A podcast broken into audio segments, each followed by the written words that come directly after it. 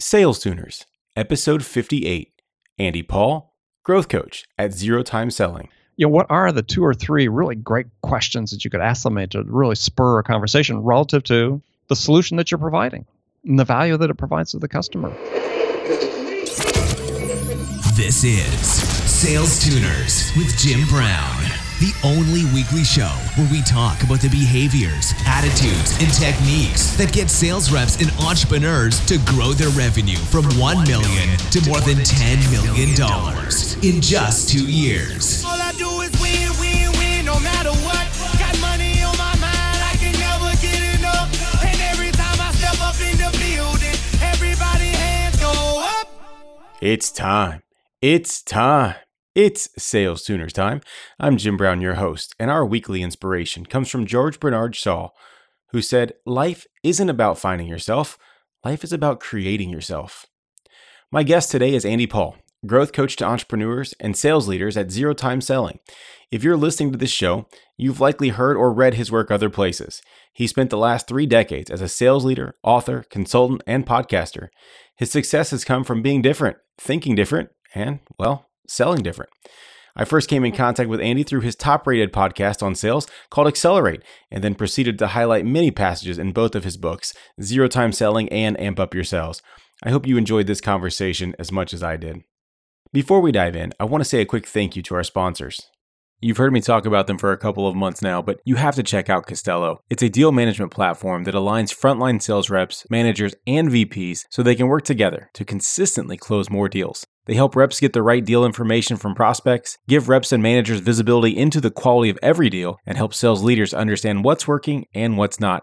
Check it out at andcostello.com. That's A N D C O S T E L L O.com.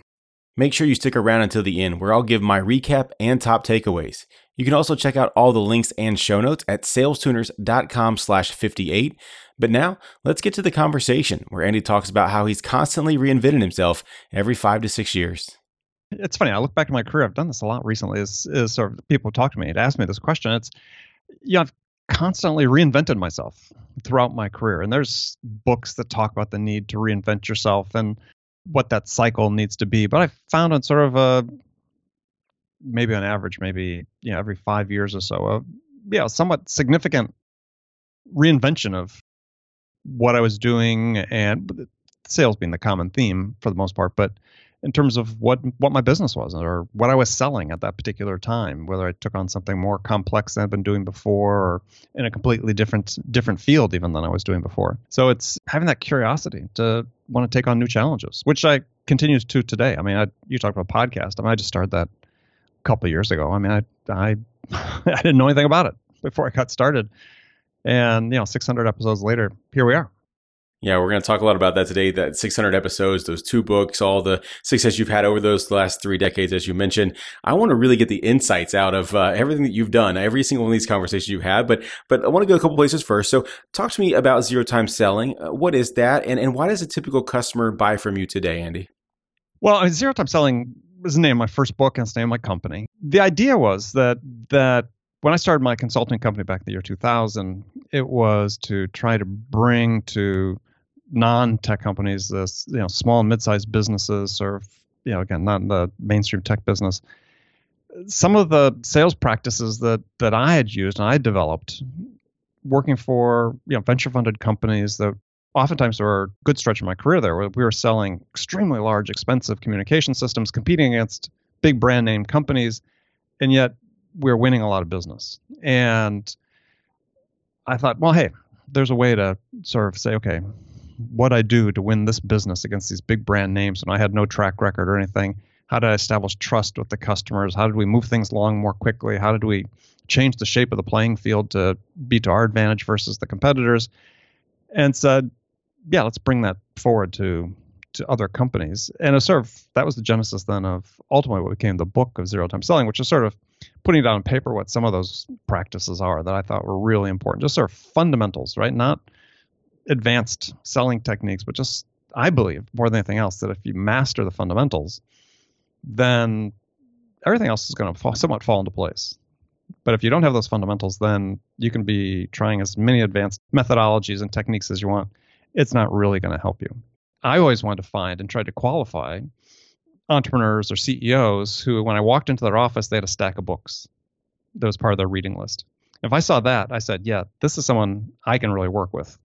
And we tended to bond over that because I have my own stack of books all the time that I'm, that I'm reading.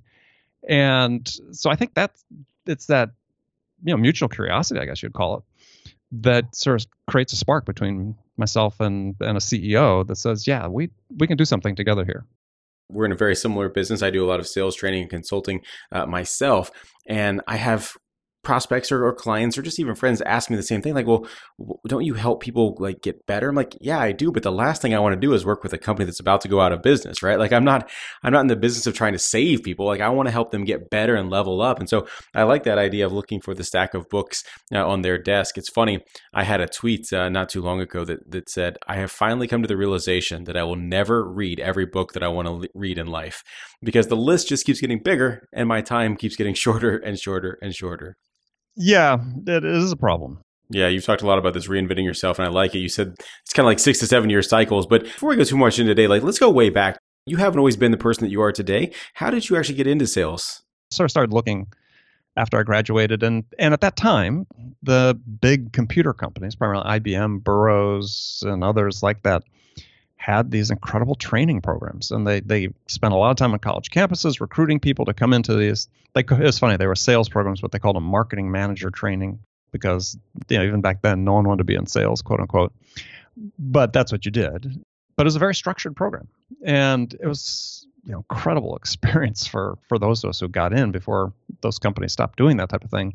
So that was my first job selling mini computers and and small mainframes now you went to Stanford. I, I, I got to better understand this. How in the world does Stanford equate to wanting to get into sales? I had never heard anybody go to Stanford with the intention of getting into sales.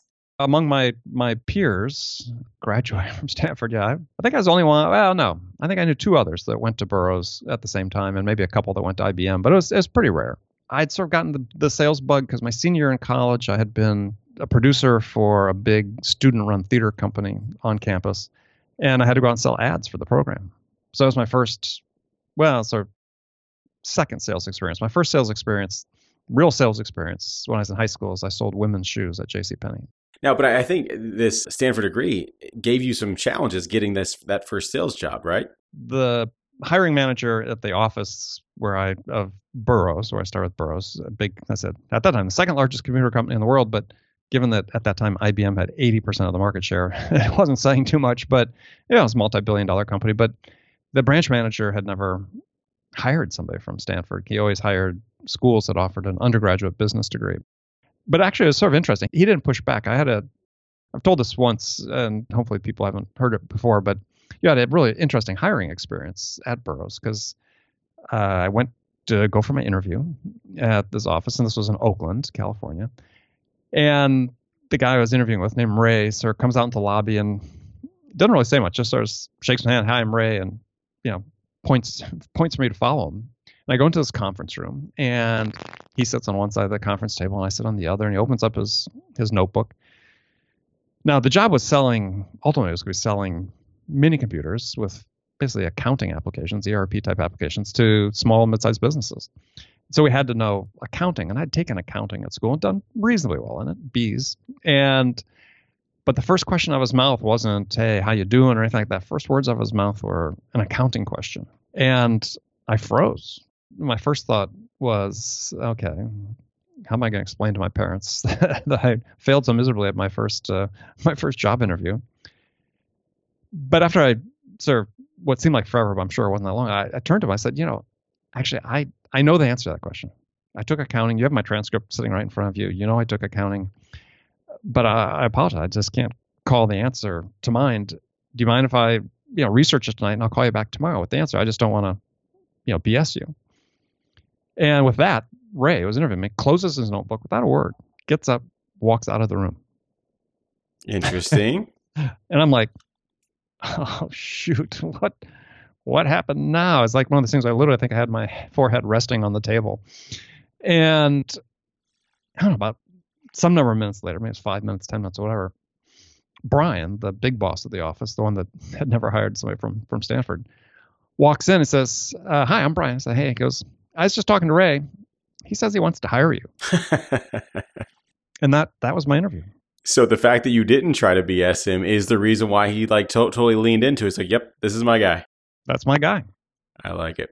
You talked to Andy about the big companies at this time, computer companies, IBM, Burroughs, etc. They had sales training programs, and you also mentioned they've also since gotten away from them. That's something that I've definitely noticed as well. I spent some time at Oracle, and it was the first time that I saw internally like what they do to invest in the teams. Why doesn't that happen as much anymore or as often? A couple of reasons. I think one is, you know, if you look at you know, some of those mainstream companies are, are not the same companies they were before. And so a lot of that sort of real entry level selling has sort of devolved down into, like in the tech business, to SaaS companies and so on, who are, you know, trying to run at the speed of, of light to grow and, you know, have adopted these sales models that churn and burn type strategy for their entry level salespeople that really aren't geared toward developing career salespeople. I get that that it's not about developing career salespeople, but I still feel like you know you mentioned the burn and churn, but the amount of time, energy, effort, wasted leads, wasted opportunities that we are putting into these companies just seems to be a we we could prevent it, or we could at least try to fix it, if you will. And, and I don't know, it's just it's just interesting Well, that we don't I- do that. I- yeah, Well, I agree, and that, that's part of what you know trying to do with in the partnership with with Jocko and mentoring and coaching these VPs of sales is to make sure they really understand the human aspect of of selling, not just from the relationship they build with a prospect, but also in terms of building and mentoring and coaching a team of people of other human beings. And I think that sort of gets short shrift as well. So that's you know, part of what we're trying to do is is do some culture change to some degree about that and you know help these young people that have this you know pretty weighty responsibility help them become more successful because success in the long run is is not just about your process it's about the people and again i think that gets short shrift too often in too much of our selling these days and it's you know it's still a people business So it definitely is a people business. And speaking of people, you have talked to over 600 people uh, on your podcast over the last uh, several years. What would be like the top three insights that you've had? number one insight is is we're not getting better or more effective or more productive you know despite all the technology that's flowing into sales and marketing to help sales. You know we're not becoming more more productive and I'm saying we as a sales sales community if you will. And that's a problem i think. And i think that that's that is also the opportunity right is is how do we how do we address that? Because right now so much of of selling is just based on sheer quantity of activities as opposed to quality of activities and quality of different types of activities that that will help the customer actually get the information they need to make a good decision more quickly. And that that ultimately should be the goal of of every interaction you have with with a prospect.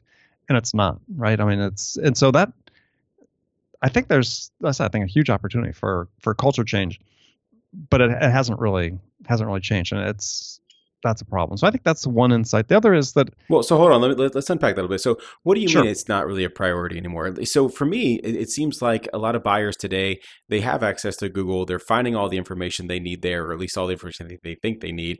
And once they get on the call with the salesperson, they really don't want to talk to the salesperson. So, it's hard to to have that balance. So, unpack that for me a little bit. Well actually i, I think that prospects do want to talk to salespeople they just want to talk to a good salesperson Ah, and and I think that's the the thing that people oftentimes miss. They say, "Oh, you know, woe is us as salespeople. I don't get any respect. No one likes salespeople." I really don't think that's the case. I mean, if you look, if you've run a business or you've been in a position to make purchasing decisions and so on, if you look at the big decisions you've made, chances are you have some level of affinity for that person that was the the salesperson you're dealing with. And so it's not that you dislike them. It's just that the experience is generally so poor that you assume everybody's going to be that way, right? It's a bias that the the buyers have, and and on the same t- side, from the selling side, we have biases as well about the buyers that we're that we're dealing with, which impacts right the relationship each direction. You know, we're just and I say I think one of the issues is, and, and especially in certain segments, I said tech is a, I think a prime offender of this, is that it's so geared to the metrics that I think this I think they oftentimes forget that there's a person on the other side. And and how we talk to people influences how they talk to us. There's a, a great book out there uh, written called Blind Spot that talks about sort of our hidden biases that we have. And these biases, we all have them, as these researchers found out. They've studied uh, more than a million people have taken this test they have that quantifies to some degree biases. And you know, it affects how we receive information, how we communicate information. And so if we're so focused on, okay, I got to make 50 dials today and I got to send, you know, 25 emails, we have to have five conversations. Well, what's the end result of that is, you know, look at the numbers, let's say in the SaaS business. In an absolute sense, the close rates, let's say of qualified prospects in the pipeline to close, they're really small. They're really low. When I was selling, I could never have survived on a 20% close rate. That's right. But yet we've got whole businesses that that the model is structured around basically doing that.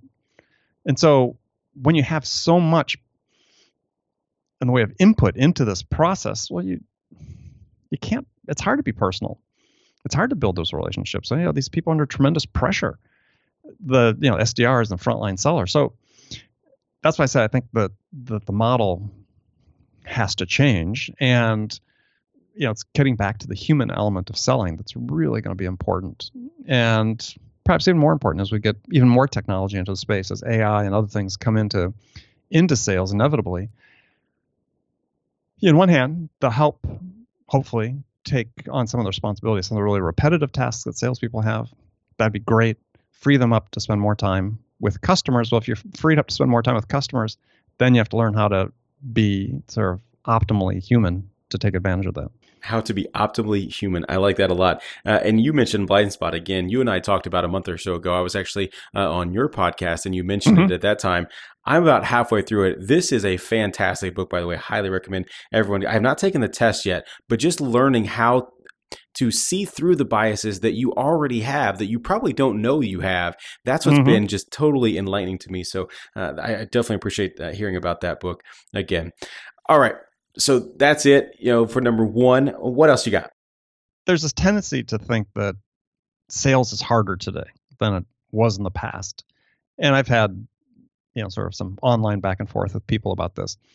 And I think that's completely wrong. I, sales is just hard, right? It's not easier, it's not harder. It's just hard. And we're making it a little more difficult in to some degree in that you know there's there's all this information flowing at the sales reps right it's you know it's they have to learn all these new tools and and they have to make sure they're updating all their systems and and you know they may have seven tools in the sales stack they have to have to use and maybe they've got five they're doing sort of surreptitiously on their own that they're using which is oftentimes the case and and all these reporting requirements and it's just you know marketing sending overwhelming them with you know hey here's content for your prospects. I think that is a problem and i think that that's again we look at it and we say okay we have all this content and all this technology available but it's not it's not making us more productive but you have to find a way to sort of cut through that and help people really focus on the task at hand and i think that's a big challenge I, I think it is a big challenge. And, and one of the things that I, I think I'm hearing you say is we need to get back to the basics. So while we have all of this technology and all of these new uh, systems, and as you said, marketing giving content to the salespeople, one of the things we're not doing, and it kind of goes back to one of the original conversations we were having here, is we're not teaching people the basics of sales, right? Like, get rid of all that kind of stuff. How do you go out and actually have a human to human conversation with another person to be able to discover whether or not you should sell anything to them? We're kind of bringing these young green reps into an environment, teaching them the features and benefits and kind of wishing them well, right? And not only that, you know, they're, especially if we're talking right just out of uh, school, so they have all the, you know, business school maybe that they just got, but they don't really have the business acumen or they don't have any sales experience. Now they took their first job, they get taught about their product, and all of a sudden there's 10 systems stacked up in front of them they have to use Salesforce and SalesLoft mm-hmm. and this and that. And it's like, hold up, wait. And then marketing starts loading all the information you said. It's like, I have no idea even where to begin. So, what I've done over the last year, and partly in reaction to this, is I've come up with an acronym that to me is about four steps. If you can master these four things. These four, it's not really steps, but I'll call them steps. Four elements of selling. Only four. If you can master these, you can succeed at anything you want to do in sales and and to some degree in life. And so yeah, this is talking about distilled wisdom, right? This is what's sort of what you're looking for. is- Mhm. And so the acronym is BALD, B I L D. I call it the bald truth about selling. And so the B stands for you have to be human. Hmm. The A is ask killer questions. L, listen without filters. D, deliver value at every touch. And so what this what this requires, you know, success in sales requires a certain amount of intentionality, if that's a word, right? You have to you have to be deliberate. You have to be thoughtful about everything you do. And it's not acting on autopilot, not acting robotically. And so, you know, if you can just master these four things, be human, show, you know, when you talk to a prospect, be focused on them, show some, demonstrate some empathy, right? That that you can sort of have some degree of understanding of what their position is and what they're going through. I did a training for a company recently, and they said, "Well, you know, what do you do when someone asks you the question? So, tell me what you do." We have to pitch. I said, "No, you don't have to pitch. Ask them a question." Well, before I get into that, Mhm. let me under, let me understand what you know. What are your challenges today? Right? I mean, just turn the tables, and then start having the conversations based on how many questions you not really how many, but what are the great quality questions that you can ask to, to drive the to drive the conversation forward. Let me ask that because I've heard other people say that, right? You got to ask great questions. You got you and you said killer questions, but you got to ask great questions.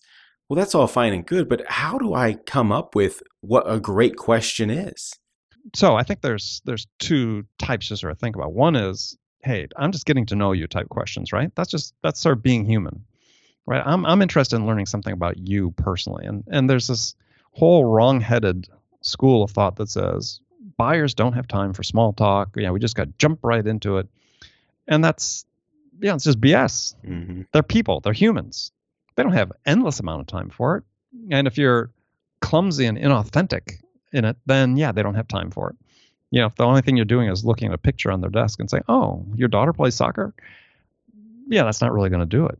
One of my early interviews on the show, somewhere in the first 50 or so, was with Mark Roberge, who wrote the book The Sales Acceleration Formula and had been early VP of Sales at, at HubSpot. And he talked about what he does to practice this the skill of being able just to ask human questions of someone. And he goes to social events. And I- i've started doing this too since i talked to him. But he goes to social events or networking events and he gets introduced to somebody that looks interesting. He'll say okay well how how long can i go asking them questions and learning about them before i need to say so or i have to say something about myself Hmm. that's a great way to practice we all in those situations all the time is yeah learn how to demonstrate an interest in the other person before you you know get so anxious to say oh i just i can't hold it back anymore i got to talk about my problem Yeah, I got. Well, I got to talk about me. It's gotta about Yeah. me. which is the same thing as talking about me right so you know there's that type of question. Then the second level question is you know the ones about their business. Too often you know i work with a sales organization i'll hear them say well yeah we sort of understand that but we don't know what to ask just as you said. Well those are those are corporate assets right? Arm your people train your people. Come up with these questions you who are more experienced the sales leaders or the more senior sales types or the marketing types. You know what are the two or three really great questions that you could ask somebody to really spur a conversation relative to the solution that you're providing and the value that it provides to the customer. So don't just send people out empty handed give them questions. And it's not yeah we see this more and more that you know content systems are are talking about this but they gotta be real they gotta be serious questions right? It's not just uh, you know features and benefits type questions but simple scenarios. You know one i like is you know sort of typical gap analysis. You know where do you want to be in 18 months? Where are you today? What's holding you back from getting to where you want to be that's a great way to, to start a conversation it's going to be a little bit different than so tell me about your requirements right or you know Mhm. how are you, how are you doing this today that's sort of focused just on your product is you know start bigger It's funny, like as you, I'll, I'll echo that. Like one of the things you just said there is, is been one of my favorite questions for a long time. Is hey, let's go ahead and fast forward twelve months from now, and you've achieved nirvana. You are exactly where you want to be. Describe that. What would that even Mhm. look like? What would you do? Mhm. What would you be uh, feeling? What would your team think and all that? And uh, I have a client right now who actually has taken that question and moved it all the way to the beginning, and uh, through some trial and error, has realized it's probably not the be- the way the way I phrase that. Probably not the best to ask it the, as the very first question because it just opens up way too many threads that it's hard for you to navigate down which ones you want to go through. But you're right. That's just an amazing question to be able to truly align yourself with someone. It's just an example though, right? But Yeah, if they're more sure. complex issues, I mean, Brent Adamson, who yeah was one of the authors of the Challenger Sale and Challenger Customer, uh, talks about you know a question that that they think is a great type of question, which I agree 100% to ask, which is you know you ask the customer something about their business that they should know the answer to but don't. hmm And well, you can't expect every salesperson individually in the field to come up with those. Yeah, that's do that collectively. Yeah, you- uh, use the wisdom and the experience of the organization to help arm your sales reps with those questions, and then teach them about you know good listening skills, right? Because if you ask that type of question, there's no real good scripted follow-on because you don't know what the answer is going to be. So, what are the good follow-on questions for that?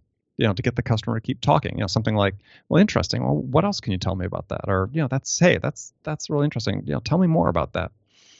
Two, I, I mean, I rarely hear sales reps use that. I mean, I listen to recorded phone calls, and we're so intent on following that script that we don't say, "I can, yeah, I can break away with the safety of the script, you know, the comfort zone of the script, and ask a question where I don't know where it's going to go." I think that is the hard part, though, especially for you know newer reps. And no, I'm not even going to lie. Even for some of my seasons reps that I work with, is you kind of get this list of questions that has been vetted by the sales leadership. It's been vetted even by marketing and things like that. Like these are the questions we need to get. But just because it's a list of content, right? And that's what I'm not even going to call it questions. It's a list of content. Doesn't mean you have to robotically ask one after the other after the other, right? Like you, yes, it's the content, but unless you have the context behind it, you're going to fall flat on the entire thing. That it's just going to blow up the your process. Well, and I think one of the things that's that's hard for sell, sellers to admit is that they don't know something. Mm-hmm. And so I, you know, harken back to my that story about my interview is is I think that's one of the things throughout my career that held me in good stead is if I'm sitting in front of a customer and there's something I don't know, I don't say, oh, I must be the I act like the expert I have to know the answer to this. Is like I'll ask. oh, so what does that mean Well, it, you know, when go- you say X Y Z? that's right. as opposed to saying, "Oh yeah, X X Y Z, I get it." No, just and I think that's too often what happens is is you know people are embarrassed or fearful of of looking bad in front of, if you will, quote unquote bad, whatever that means, in front of the prospects. Or and it's like, no, no, that's how you that's how you build a relationship. That's how they see that you're an authentic person. That's how they see that you're, you know, somebody they, they could have, they could trust, you That's know, as, a, as an advisor because you're admitting what you don't know. Well, that's exactly where I was going to go. Is like it goes back to one of your first points. Is that's what humanizes you. They get to see you as someone's like, oh, okay, they're just like me. They don't know the answer to everything. Some things they're going to have to go back uh, and take a look at. So, uh, Andy, so you, you've given me some amazing stuff here. Uh, the the bullet points we've called out. You said, you know, we're not getting any better with the technology. We're not becoming more productive. Uh, you talked about it's not, you know, it is complex out there. You gave us the master four elements, the uh, the bald truth. I love that. Anything else that we need to be thinking about? if you want to succeed in sales, it's it's a thinking person's game, and that's just how you have to perceive it. So everything you do is a result of deliberate intent and action. So you know, every time you're going to talk with a prospect, what's the value you're going to add? They're giving you some other time. What value are you giving them in return? And what value are you giving them that's going to help them move closer to making a decision? And if you don't know the answer to that question before you start the call, then you shouldn't be having the call because it's only going to hurt you. So, you know, to me, it's sales is about being very purposeful, being very deliberate, understanding what needs to occur at every step of the way, and having a plan for it. You know, it's not like sit down for 20 minutes to plan a phone call. It's like, okay, I'm going to be getting on the phone with this prospect. What is it that I need to communicate to them in this call, other than just checking in, right? What do I, what do I need to communicate to them, and will this help them in any way in their process of making a decision? And if it doesn't, then why have the call? They're not sitting there waiting around for you to call. You can take so much crap out of your process by just being more deliberate and build credibility and trust with the buyer in the process because they're going to say, look, every time I hear from Jim, there's something in there for me. I love it. Have a plan before going into the call. Andy, that's a great place, I think, for us to take a quick break. So I'm going to do that so that we can thank our sponsors. But when we come back, it's going to be time for the money round. So you don't go away. And sales tuners, you don't go away either. We'll be right back. Pipedrive is the sales CRM built by salespeople for salespeople. I love it because it allows me to visualize my pipeline, highlighting opportunities and potential problems, ensuring I don't drop the important activities and conversations needed. And the managers I work with love it because it's simple and they don't have to nag their team to actually use it. But Sales Tuners, don't just take my word for it. You can check it out for yourself for free for 30 days at salestuners.com slash pipedrive. Money, money, money, money, money. We're back and it's time for the money round. Andy, are you ready for the money round? Uh, we'll find out. I think so. Here we go. What's the one thing that has contributed most to your transformation from normal to exceptional? Uh, being normal, I, I hope, is part of it. But um, Uh, yeah, we've talked a little bit about this. It's just really wanting to learn, being curious at all times, uh, and and never stopping. And I, and I just, even as as ancient as I am today, it's I'm still there's so many things I want to learn and and do that. I think that's really that's the key. If you were to start over today in sales, what would you tell yourself to spend the next 30 days doing? Probably going out and making calls. Yeah, I think one of the most valuable experiences I had is is when I joined Burroughs, showed up first day at work. Yeah, basically they showed me where the restrooms were and so on. But then, even before I'd ever learned the product or anything, this like go make calls, and it was terrifying. And I'm sure I was a disaster. Oh, I know I was a disaster at it. Two part question for you here, Andy. Which phrase describes you best and why? I love to win or I hate to lose? I hate to lose. And yeah, I I I love to win. Hey, that's that's sort of aspirational. That's great. That's to me that's motherhood and apple pie and so on. But I hate to lose. Yeah, that's that's I'm going to compete. I'm going to scratch. I'm going to claw. I'm going to dig. I'm going to persist. I'm going to be resilient, and we're going to find a way to win. And so I've actually used as sort of a um, you know a campaign slogan for various times with companies where I manage teams, or actually when I was working with clients, is saying, look, we are just going to refuse to lose. I think you've already mentioned uh, three books on the show today, and I've mentioned your two. But what's a book that you've read multiple times or always find yourself recommending to others? One of my favorite things I, I read off and on, and I have probably over the last 25, 30 years since I really started getting into it, was is uh, Shakespeare. And so I, on my my Kindle, my iPad, I've got Shakespeare's collected works, and I've read you know a number of scholarly books about Shakespeare. I just find it fascinating that this one person writing at that time had such a huge impact on on how we really even how we perceive our personalities and our character and life and so on. So much flows from Shakespeare. You know, there's one book that was written about, you know, it's called Shakespeare and the Invention of the Human. Very scholarly work. It says basically credits saying Shakespeare is responsible for so much of the way that we perceive and interact with the world around us. Sales tuners, if you'd like to check out Andy's suggestion of any of the Shakespeare's works or any of the other books that have been mentioned on today's show for free, head on over to salestuners.com slash book, and there you can sign up for a free 30-day trial of Audible and browse their over 150,000 titles. Again, that's salestuners.com slash book. Andy, what's currently at the top of your bucket list? Living a long life. Um, I say it's not facetiously, but but you know, chronologically, I have I have peers who are retiring, and I can't even envision that because there's just so much I want to do and and so much I feel I have to share and and that uh, that yeah I'm looking into the future. It's like gosh, I need to make sure I that extends as far as it as it possibly can. So yeah, my bucket list is stay healthy and, and fit and be able to work for a long time. What's the biggest piece of advice that you have for all the sales tuners out there grinding today? Turn off the TV and read a book. I think that's the, the most important thing people could do is turn off TV, get off social media for an hour a day. You know, what are you willing to what are you willing to sacrifice? You know, what are you willing to make make a habit that has to do with improving yourself, improving your life, um, improving your ability to connect with other people. And I think that that's what people should should do is you know spend an hour a day investing in yourself in a way. And there's a, a great quote that I'd come across just recently. I'll read it to you from my one of my boyhood heroes, uh, Vince Lombardi, and um, he was the you know famous coach of the Green Bay Packers, and I was a Packer fan when I was a, a kid, and and I think as much as a football coach, he's become famous afterwards just because he was such an inspirational figure and the way he led the teams and and uh, his perspective on life. And so his, his quote, uh, his, his I really enjoy is winning is a habit. Watch your thoughts, they become your beliefs. Watch your beliefs, they become your words. Watch your words, they become your actions. Watch your actions, they become your habits. Watch your habits, they become your character. And I think that,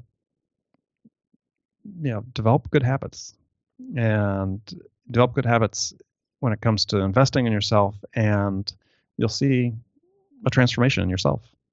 I'm going to get you out of here on this, Andy. How could someone find you or connect with you if they wanted to after the show today?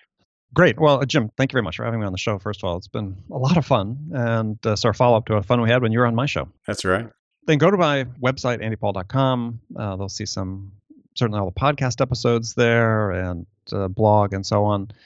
Uh, they can connect with me. Just send me an email, andy at andypaul.com. Uh, they can do the old fashioned thing. They'll pick up the phone and call me, 619 980 4002. Follow me on Twitter. It's at Real Andy Paul. And connect with me at LinkedIn as well and be glad to connect with them. And yeah, let me know if they have any questions about anything we talked about or sales in general. Be happy to answer. Andy, this has been so much fun. Thanks for uh, joining me today on the show. Thanks for having me. I had huge expectations and excitement for my conversation with Andy, and he certainly didn't disappoint. The distilled insights from over 600 sales conversations on his podcast was apparent, and I struggled limiting myself to just three takeaways. So much so that, well, I had to include a fourth. Number one, be human. There's a myth being perpetuated that buyers don't have time for small talk anymore, and this is just simply not true. Buyers want to connect with you on a human level. They've just had so many bad experiences with sellers that they turn off at the slightest hint of inauthenticity. Number two, ask killer questions. Coming up with two to three anchor questions that spur conversations as it relates to your product or service should be the highest priority in your organization. Yes, even higher than a demo or pitch deck. You have to get a prospect thinking, and that's impossible to do if you are the one talking. The best possible question to ask is one they should know the answer to, but don't. When you ask that question, you've hit pay dirt. Number three, listen without filters.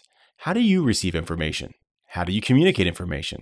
What biases or filters do you have preventing information from getting through? When you're listening to a prospect, are you focused on what they're actually telling you, or are you looking for a specific response that you can attack? Your ability to show empathy here can get you a long way. Number four, deliver value at every touch. If a prospect is going to give you their time, what value are you going to give them in return? What information is going to help them get closer to a decision? If you don't know the answer to these questions before every call or outreach, why are you even doing it? You need to be intentional and deliberate with your process. If you're not guiding them, then you're just hoping that they see something somewhere along the way. That's it. Those are my takeaways, but I'd love to hear yours. Please tweet at me at SalesTuners or shoot me an email, jim at salestuners.com. I reply to every message that I get.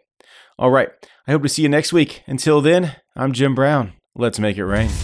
Thanks for listening to Sales Tuners. Stay up to date at www.salestuners.com. And don't forget to subscribe, rate, and review us on iTunes. And they stay there,